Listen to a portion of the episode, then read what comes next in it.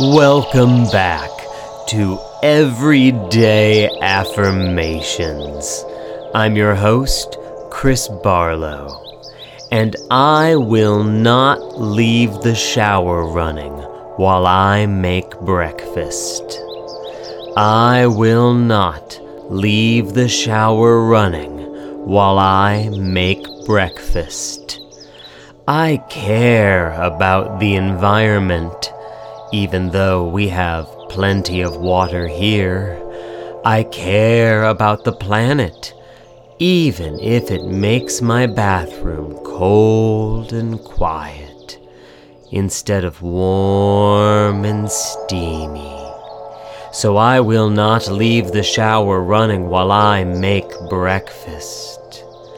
Because I can just eat breakfast in the shower instead.